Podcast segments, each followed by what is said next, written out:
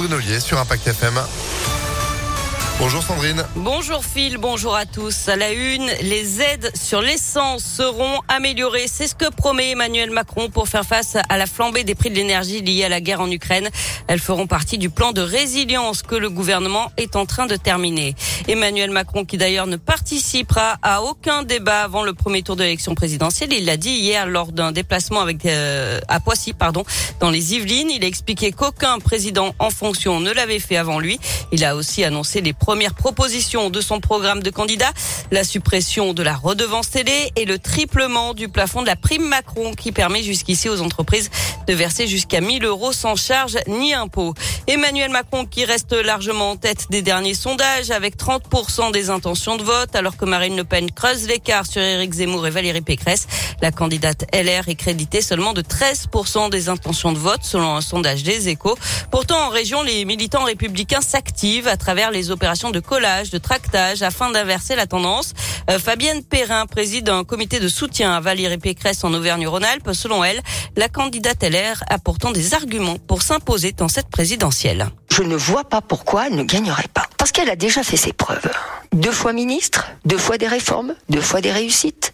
Et elle gouverne la plus grande région de France. Tous les Parisiens, j'ai de la famille à Paris, me disent que elle a fait vraiment énormément. Non, je vois vraiment pas pourquoi elle n'y parviendrait pas. Et surtout, 5 ans de Macron, 50 plus Ça vous fait pas peur? Vous en avez envie? Moi, j'ai confiance en elle. Elle est en capacité d'être un chef d'État et de prendre une relève d'Emmanuel Macron et elle fera mieux.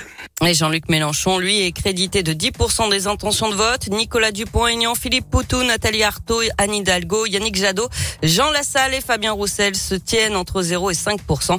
Le premier tour de l'élection présidentielle, c'est le 10 avril prochain. L'égalité salariale et professionnelle, c'est ce que réclame une intersyndicale en ce mardi 8 mars à l'occasion de la journée internationale de lutte pour les droits des femmes avec un appel à la grève lancé chez nous et partout en France et des rassemblements également à midi devant le siège du MEDEF à Lyon à 15h40 quai au gagneur à 16h30 place des. Une enquête ouverte après la chute d'une petite fille du deuxième étage d'un immeuble du quartier des États-Unis dans le 8e arrondissement de Lyon. Ça s'est passé samedi midi selon le progrès. Elle a été gravement blessée au bassin et aux jambes et transportée à l'hôpital femme mère enfant de Bron. L'enquête doit déterminer s'il s'agit d'un simple accident ou si la fillette a voulu quitter précipitamment l'appartement pour une raison encore inconnue. À l'étranger, le 13e jour de guerre en Ukraine avec cette nouvelle tentative de couloir humanitaire, la Russie a annoncé la mise en place d'un cessez-le-feu dans plusieurs villes dès ce matin 8 heures pour permettre l'évacuation des civils alors que Kiev avait refusé la première solution hier puisque les couloirs instaurés par Moscou menaient directement en Russie ou en Biélorussie, une guerre qui risque en tout cas de continuer dans les prochains jours selon Emmanuel Macron qui ne pense pas qu'une vraie solution puisse être négociée entre Moscou et Kiev pour mettre fin à ce conflit en Ukraine dans les jours et semaines qui viennent. On passe au sport avec du foot. Les huitièmes de finale retour de la Ligue des Champions ce soir avec Bayern Munich, Salzbourg et Liverpool Inter, Inter Milan.